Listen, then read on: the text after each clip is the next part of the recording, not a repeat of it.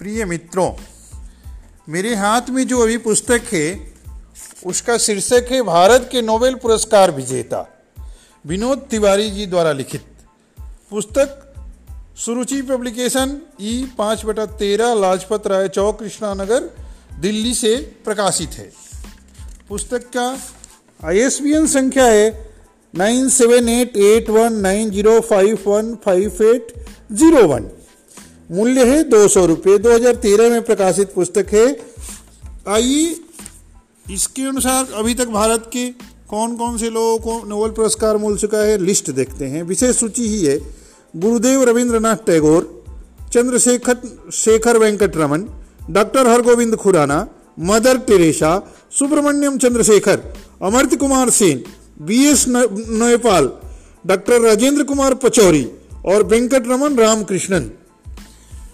तो आज हम गुरुदेव टैगोर का अंश कुछ कुछ मैं इस किताब से पढ़ूँगा। गुरुदेव रविंद्रनाथ टैगोर साहित्य में 1913 में गीतांजलि के लिए जिन्हें नोबेल पुरस्कार मिला।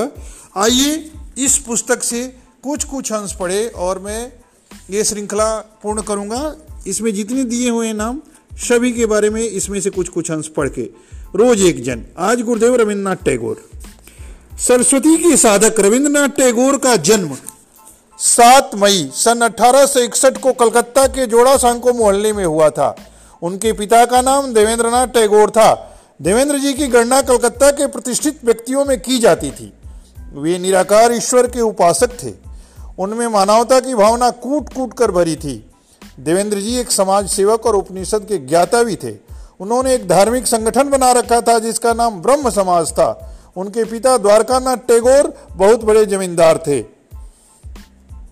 रविन्द्रनाथ का बचपन बहुत अनुशासन में बीता उन्होंने बाहर की दुनिया में रहना बहुत अच्छा दिखाई पड़ा।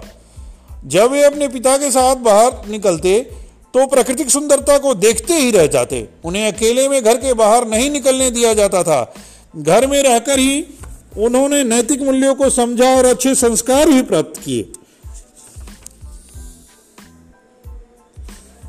आगे चलकर रविंद्रनाथ का दाखिला ओरिएंटल सेमिनरी नामक पाठशाला में कराया गया। यहाँ बच्चों को बंगाली भाषा की शिक्षा दी जाती थी। उस पाठशाला में रहना रविंद्र को बहुत बुरा लगता था। वे क्लास छोड़कर सीढ़ियों के ऊपर चढ़ जाते और खिड़की के पास बैठकर अपना समय बिताते।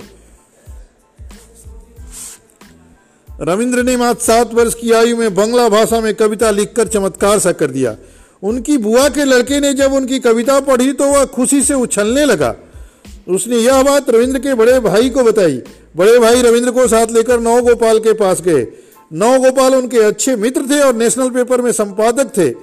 रविंद्र की कविता सुनकर वे आश्चर्य में पड़ गए। उन्हें यकीन ही नहीं हुआ कि छोटा सा बालक इतनी अच्छी कविता लिख सकता है। रविंद्र के बड़े भाई ज्योतिन्द्रनाथ ने उनकी कविता अपने घर के सभी सदस्यों को सुनाई। सभी ने रविंद्र की भूरी भूरी प्रशंसा की। ज्योतिन्द्रनाथ ने एक मासिक पत्रिका का प्रकाशन शुरू किया। सन 1877 में इस पत्रिका का पहला अंक प्रकाश में आया। उसमें रविंद्र का नाम संपादकों की सूची में था। मात्र सत्रह वर्ष की आयु में रविंद्र उच्च शिक्षा के लिए लंदन गए। वहाँ उन्होंने वायरन शहर के एक स्कूल में प्रवेश लिया। लंदन में रहकर वे लैटिन भाषा भी सीखते रहे। उन्हें पढ़ाने उन्हें पढ़ाने के लिए एक अंग्रेज़ अध्यापक आता था जो गरीब घराने से था। उस अध्यापक को उसके परिवार के सदस्य ही समझ की समझ समझते थे।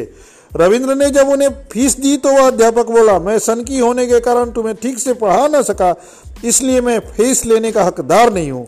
उस अध्यापक ने जल्दी ही रविंद्र का पीछा उस अध्यापक से जल्दी ही रविंद्र का पीछा छूट गया और वे दूसरे अध्यापक से कोचिंग लेने लगे।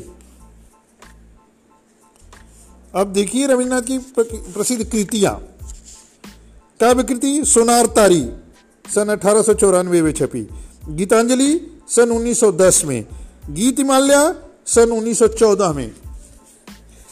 बलाका सन 1916 में। गार्डनर अंग्रेज़ी भाषा में सन 1913 में। फ्रूट गेपरिंग अंग्रेज़ी भाषा में सन 1916 में।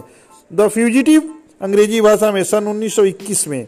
राजा सन 1910 डाकघर 1912 अचलायतन नाटक 1912 मुक्तधारा नाटक 1922 रक्तकर्वी नाटक 1926 गोरा कहानी संग्रह, या उपन्यास, सन 1910 घरे बाहरे कहानी संग्रह 1916 योगा योग कहानी संग्रह सन उन्नीस इस, इनके अलावा रविंद्र जी ने निबंध, यात्रा डायरिया, आत्मकथाएँ और नित्य नाटिकाओं की भी रचना की थी। गीतांजलि उनकी सबसे प्रिय पुस्तक है। यह उनका एक ऐसा काव्य ग्रंथ है जिसे लिखने में कई वर्ष लग गए थे। एक नवंबर 1912 को इंडिया सोसाइटी ऑफ़ लंदन ने गीतांजलि का प्रथम अंग्रेज़ी संस्करण प्रकाशित किया था। इस पुस्तक की पूरे लंदन में चर्चा हुई और आगे चलकर यह दुनिया की श्रेष्ठतम काव्य कृति साबित हुई। सन 1913 में इस कृति के लिए रविंद्र जी को नोबेल पुरस्कार से नवाजा गया। रविंद्र जी भारत के ही नहीं, बल्कि एशिया के पहले ऐसे व्यक्ति थे जिन्हें नोबेल पुरस्कार दिया गया था। रविन्द्रनाथ के बारे में बहुत सारी बातें इसमें लिखी हुई हैं। आइए अंत में। गुरुदेव की एक कविता हिंदी में दी हुई है। अनुवाद होगा, मैं पढ़ देता हूँ। मेरा शीश नवा दो, मेरा शीश नवा दो अपनी चरण धूल के तल में। देव डुबा दो अहंकार सब मेरे आँसू जल में। अपने को गौरव देने को अपमानित करता है, अपने को घेर स्वयं को घूम घूम कर मरता हूँ पल पल में। देव डुबा दो, अहंकार सब मेरे आँसू जल में। अपने कामों में न करूँ मैं आत्म प्रचार प्रभो, अपनी ही इच्छा मेरे जीवन में पूर्ण करो। मुझको अपनी चरम शांति दो, प्राणों में वह परम कांति हो। आप खड़े हो, मुझे ओट दे, हृदय कमल के दल में। देव डुबा दो, अहंकार सब मेरे आँसू जल में। तो ये हुई बात रविन्द्रनाथ टैगोर जी के बारे में। अगला दिन फिर किसी और नोबेल पुरस्कार विजेता के बारे में लेके आऊँगा। बहुत बहुत धन्यवाद आप सबका सुनने के लिए। मैं इस पुस्तक के लेखक का भी बहुत बहुत धन्यवाद देता हूँ इतनी अच्छी अच्छा संकलन एक जगह करने के लिए। मैं शिवानंद मिश्र, पुस्तकालय अध्यक्ष, केंद्रीय विद्यालय इफ्को गांधीधाम से आप सभी को सुनने के लिए बहुत बहुत धन्यवाद।